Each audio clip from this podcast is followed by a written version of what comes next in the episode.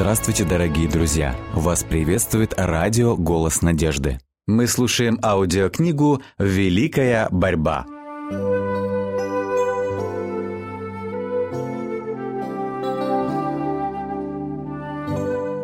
Глава 19. Свет во мраке.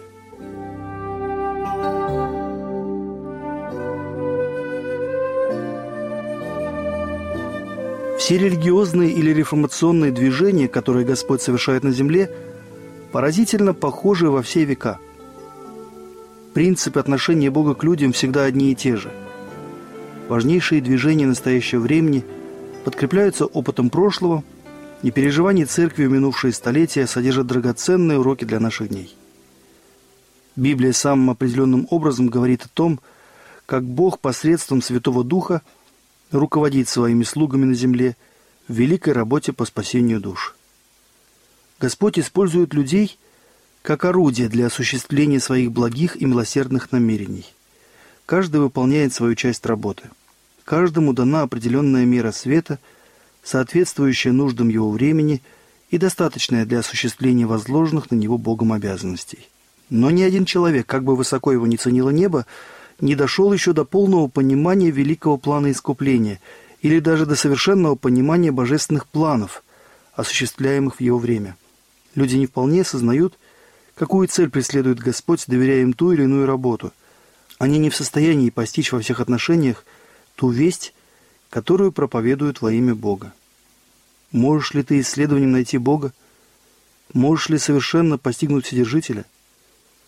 Мои мысли не ваши мысли – «Не ваши пути, пути мои, — говорит Господь. Но как небо выше земли, так пути мои выше путей ваших. И мысли мои выше мыслей ваших. Ибо я Бог, и нет подобного мне. Я возвещаю от начала, что будет в конце, и от древних времен то, что еще не сделалось. Даже пророки, которых особенно просветил Дух, не вполне сознавали всю важность данных им откровений, значение которых должно было из столетия в столетие раскрываться перед народом Божьим в соответствии с потребностью в советах и наставлениях, которые в них содержатся. Петр, говоря о спасении, даруемом светом Евангелия, писал «К всему-то спасению относились изыскания и исследования пророков, которые предсказывали о назначенной вам благодати, исследуя, на которое и на какое время указывал – сущий в них Дух Христов, когда Он предвозвещал Христовы страдания и последующую за ними славу. Им открыто было, что не им самим, а нам служило то, что ныне проповедано. Хотя пророки и не полностью понимали открытое им, они искренне стремились к тому, чтобы воспринять весь свет, который посылал им Бог. Они изыскивали и исследовали, на которое и на какое время указывал сущий в них Дух Христов. Какой урок для народа Божьего, живущего в христианскую эпоху, для блага которого и были даны эти пророчества. Им открыто было, что не им самим, а нам служило то, что ныне проповедано. Подумайте об этих святых мужах Божьих, которые изыскивали и исследовали откровения, данные им для грядущих поколений. Сравните их святое рвение с беззаботно равнодушным отношением христиан поздних веков к этим небесным дарам – такой укор безразличию праздных, поглощенных мирскими удовольствиями людей, которые заявляют, что пророчество невозможно понять, и тем довольствуются. Хотя ограниченному человеческому уму и не под силу войти в совет безграничного Бога и до конца постичь его планы, тем не менее причина такого смутного понимания небесных вестей часто кроется в собственных заблуждениях или небрежности. Нередко сознание людей и даже слуг Божьих – ослеплено человеческими суждениями, преданиями и лжеучениями, что они способны лишь отчасти понять великие истины, открытые в Его Слове. Так случилось и с учениками Христа, когда Спаситель находился рядом с ними. Их ум был ослеплен всеобщим представлением о Мессии как о земном царе, с помощью которого Израиль достигнет всемирного господства, и они были не в состоянии понять его слова, в которых он предсказывал свои страдания и смерть. Сам Христос послал их с вестью. Исполнилось время, и приблизилось Царство Божие. Покайтесь и веруйте в Евангелие. Эта весть основывалась на пророчестве Даниила, 69 седьмин, о которых говорил ангел, простирались до Христа владыки, и самыми радужными надеждами и чаяниями ученики ожидали, что Мессия учредит свое царство в Иерусалиме, чтобы управлять всей землей. Они проповедовали весть, порученную им Христом, хотя сами неверно понимали ее. В своей проповеди они основывались на девятой главе книги Даниила, не замечая, что следующий стих той же самой главы говорит о неизбежной смерти Мессии. С самого детства они предвкушали величие земного царства, и это не позволяло им понять ни особенности этого пророчества, ни слова Христа. Они выполнили свой долг и возвестили иудеям о предлагаемой им благодати, и в то самое время, когда они ожидали увидеть своего Господа, восходящим на трон Давида, они оказались свидетелями того, как его, словно обманщика, схватили, высмеяли, осудили и затем распяли на Голгофе. Какое отчаяние и скорбь пережили ученики в те дни, когда их Господь покоился в гробнице. Христос пришел именно в то время и именно таким образом, как было указано в пророчестве. Свидетельство Священного Писания исполнилось в каждой детали его служения. Он проповедовал весь спасение, и его слово было со властью. По признанию его слушателей, эта весть была послана небом. Слово и Дух Божий подтверждали божественность миссии Иисуса Христа. Ученики по-прежнему были преданы своему любимому учителю, но все же их терзали недоумения и сомнения. Скорбя душой, они забыли о словах Христа, говорившего им о своих страданиях и смерти. Если Иисус из Назарета действительно был Мессией, могли ли они так отчаиваться и страдать? Вот что терзало их душу, когда Спаситель лежал в могиле в ту безрадостную субботу, в день, предшествующий его воскресению. Хотя ночь скорби и покрыла мраком приверженцев Иисуса, они не были оставлены. Пророк говорит, «Хотя я во мраке, но Господь свет для меня. Он выведет меня на свет, и я увижу правду Его. Но и тьма не затмит от Тебя, и ночь светла, как день, как тьма, так и свет. Во тьме восходит свет правым. И поведу слепых дорогу, которой они не знают. Неизвестными путями буду вести их мрак сделаю светом пред ними, и кривые пути прямыми. Вот что я сделаю для них, и не оставлю их. Весть, провозглашенная учениками во имя Господа, была верна в каждой подробности, и как раз в тот момент происходили события, на которые она указывала. Исполнилось время, и приблизилось Царствие Божие, проповедовали они.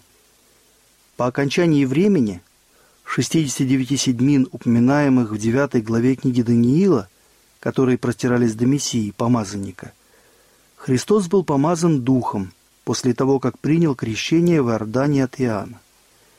И Царствие Божие, о наступлении которого они проповедовали, было установлено смертью Христа. Это было не земное царство, как их учили с детства – это было и не то будущее нетленное царство, которое установится, когда царство и власть и величие царственное во всей Поднебесной дано будет народу святых Всевышнего.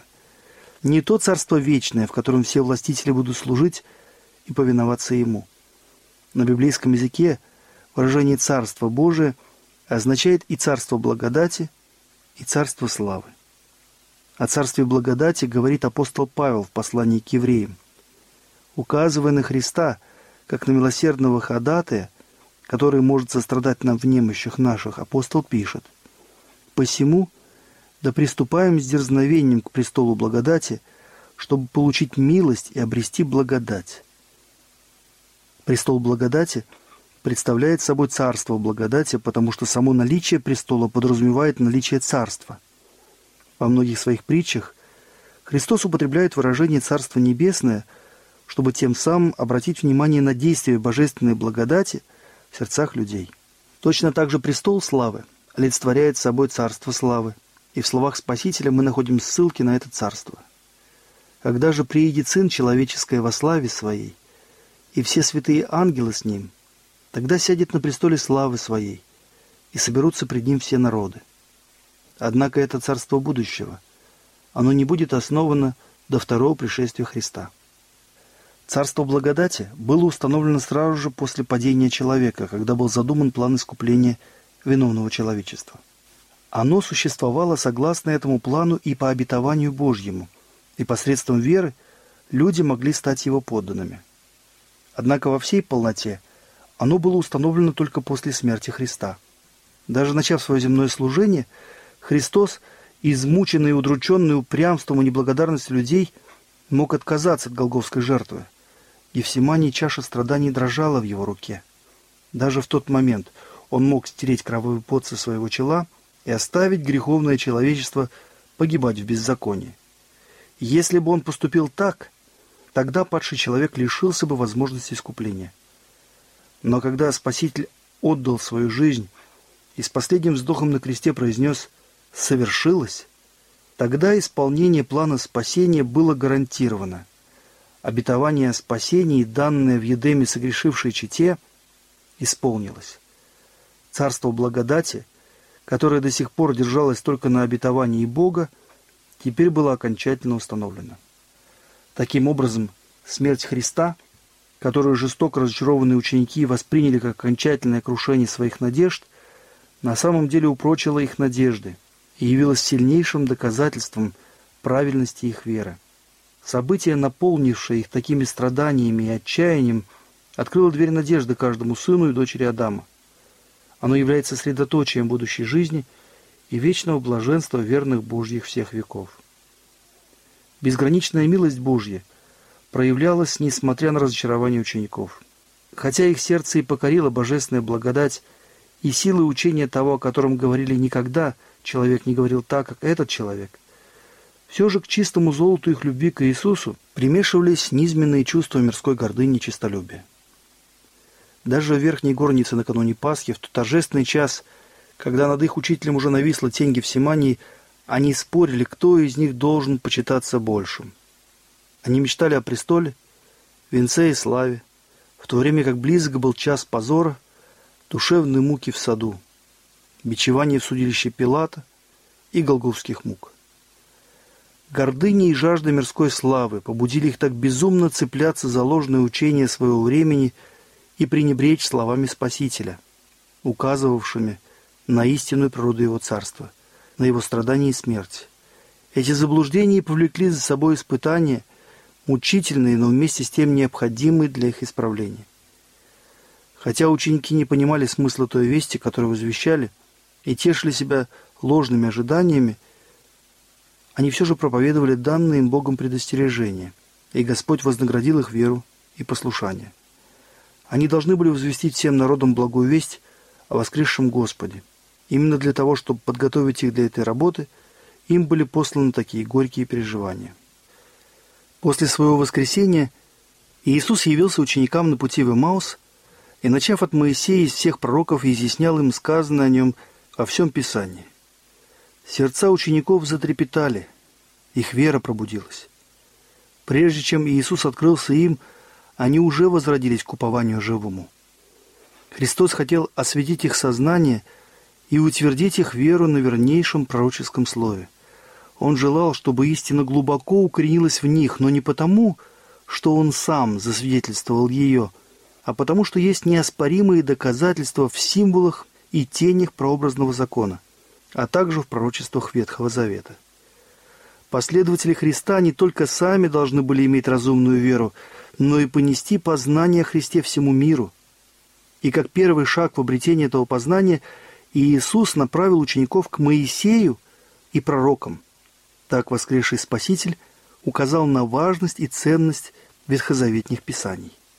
Какая перемена произошла в сердцах учеников, когда они вновь взглянули на доброе лицо учителя. Теперь они в более полном и совершенном смысле нашли того, о ком писалось в законе Моисеевым пророках. Сомнения, муки, отчаяние – уступили место непреклонной уверенности и безоблачной вере.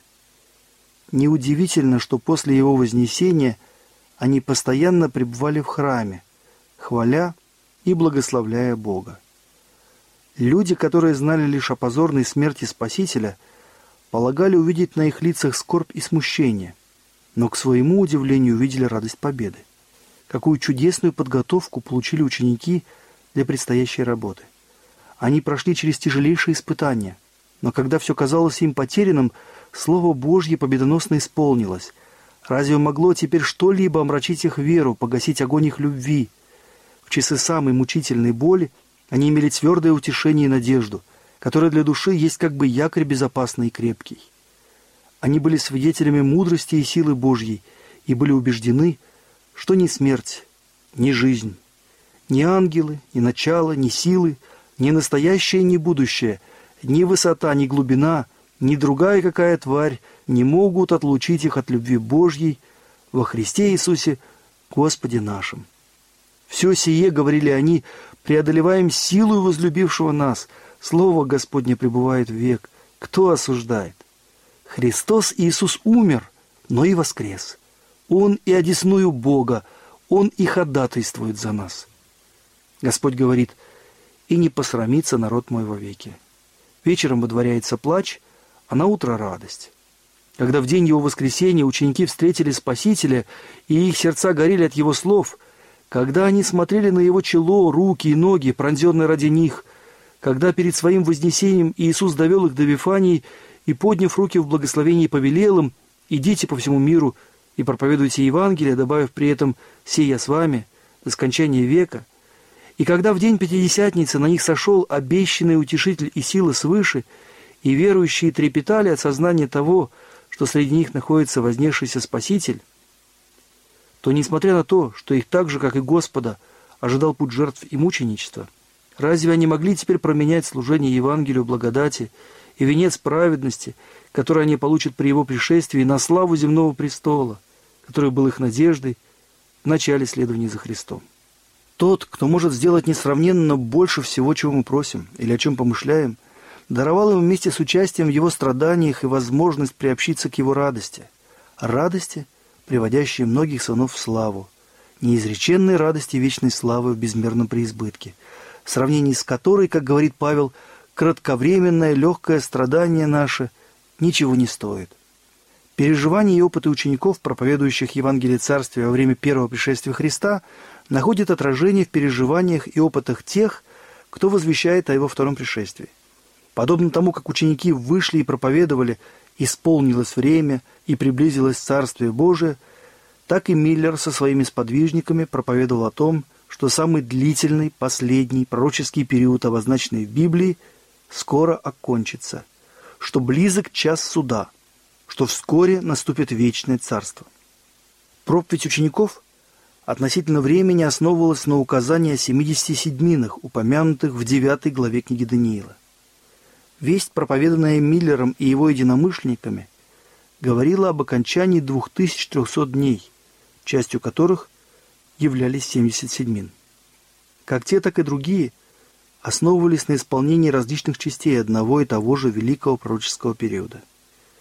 Подобно первым ученикам, Уильям Миллер и его сподвижники не сознавали вполне значения проповедуемой ими вести – Заблуждения, господствовавшие в церкви, мешали им прийти к правильному пониманию важнейшего момента в пророчестве. Поэтому, несмотря на то, что они и возвещали порученную им Богом весть, все же вследствие неправильного понимания они пережили сильное разочарование. При объяснении слов на 2300 вечеров и утр, и тогда святилище очистится, из книги Даниила, 8 главы, 14 стиха, Миллер, основываясь, как уже было сказано, на общепризнанной точке зрения о том, что Земля является святилищем, верил, что очищение святилища представляет собой очищение Земли посредством огня, и что это произойдет при втором пришествии Господа. Поэтому, когда он обнаружил, что можно точно вычислить дату окончания 2300 дней, то пришел к выводу, что это время является временем второго пришествия. Его заблуждение стало следствием принятия популярного тогда учения о том, что святилище – это наша земля. Прообразной системе богослужения, являющейся тенью жертвы священства Христа, очищение святилища было последним действием, совершаемым первосвященником в конце годичного цикла служения. Это был заключительный момент искупления, очищения израильского общества от грехов. Он символизировал собой заключительный этап служения нашего небесного первосвященника – когда он снимает грехи со своего народа, внесенные в небесные книги. Это служение включает в себя следствие и суд, после которых сразу же явится Христос на облаках небесных силой и славой великой, ибо до его пришествия уже будет решена участь каждого. Иисус говорит, «Возмездие мое со мною, чтобы воздать каждому по делам его. Именно об этом суде, предваряющем второе пришествие, и говорится в вести первого ангела. «Убойтесь Бога и воздайте Ему славу, ибо наступил час суда Его». Откровение, 14 глава, стих 7. Возвещающие это предостережение несли людям насущную весть для своего времени. Но подобно тому, как первые ученики проповедовали «исполнилось время», и приблизилось Царствие Божие, основываясь на пророчестве 9 главы книги Даниила, и не понимая, что в этой же главе предсказана смерть Мессии, так и Миллер со своими сподвижниками, провозглашая весть, основанную на Даниила 8.14 и Откровение 14.7, не понимал, что в 14 главе Откровения даны другие вести, которые тоже нужно было возвестить перед пришествием Господа. Как ученики ошибались, не понимая, какое царство будет установлено в конце 70 седьмин – так и адвентисты ошиблись относительно события, которое должно было произойти в конце 2300 дней. В том и другом случае ошибка произошла потому, что они принимали общепризнанные заблуждения, которые ослепили их умы. Как ученики, так и Миллер исполняли волю Божью, проповедуя весть, которую Бог желал дать людям. И те, и другие, вследствие неправильного понимания этой вести, пережили разочарование. Все же Бог достиг своей благой цели – допустив, чтобы весь предостережение суде проповедовалось таким образом. Великий день был близок, и в своем проведении Бог допустил испытание народа проповедью об определенном времени, чтобы открыть им то, что у них на сердце. Миллеровская весть предназначалась для испытания и очищения церкви.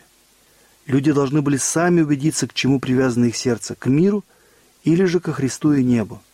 Они говорили, что любят Спасителя – Теперь же им предстояло доказать свою любовь. Были ли они готовы отречься от мирских надежд и планов и радостно приветствовать своего Господа? Эта весть должна была помочь им увидеть свое истинное духовное состояние. Она послана им милостивым Богом, чтобы побудить с раскаянием и смирением взыскать Господа. Хотя пережитое ими разочарование стало результатом их собственного непонимания своей вести, оно должно было обернуться им во благо. Оно испытало сердца тех, кто считал, что принял предостережение. Устоят ли они во время горького разочарования? Перестанут ли доверять Слову Божьему? Или же в молитве и смирении будут стремиться понять, где они допустили ошибки, которые привели их к неправильному пониманию этого пророчества? Кто принял весть из чувства страха, под влиянием минутного порыва? Кто обуреваем сомнениями и неверием? Многие говорили о своей любви к Господу и о том, что ждут Его явления когда их постигнут насмешки и упреки мира, и они будут испытаны разочарованием из-за несбывшихся ожиданий, из-за того, что жених замедлил, не откажутся ли они тогда от своей веры? Временно не понимая намерений Божьих по отношению к себе, не отвернутся ли они от этих истин, подтвержденных Словом Божьим? Это испытание должно было открыть твердость упования тех, кто с истинной верой принял учение Слова и Духа Божьего. Это переживание, как никакое другое, должно было научить их тому, как опасно принимать человеческие теории и толкования, вместо того, чтобы дать Библии возможность самой изъяснить себя. Замешательство и скорбь, ставшие результатом их собственных заблуждений, должны были многому научить. Это должно было побудить их к более глубокому изучению пророческого слова и направить их к тщательному исследованию оснований своей веры и отвержению всего того, что, хотя и широко принято в христианском мире, не основывается на слове истины.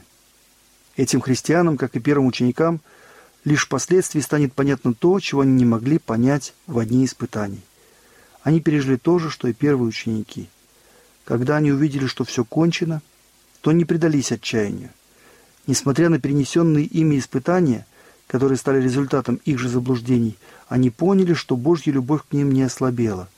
На личном, благословенном опыте они убедились, что Он есть Бог сострадающий и милосердный, и что все пути его – милость и истина, хранящим завет его и откровение его.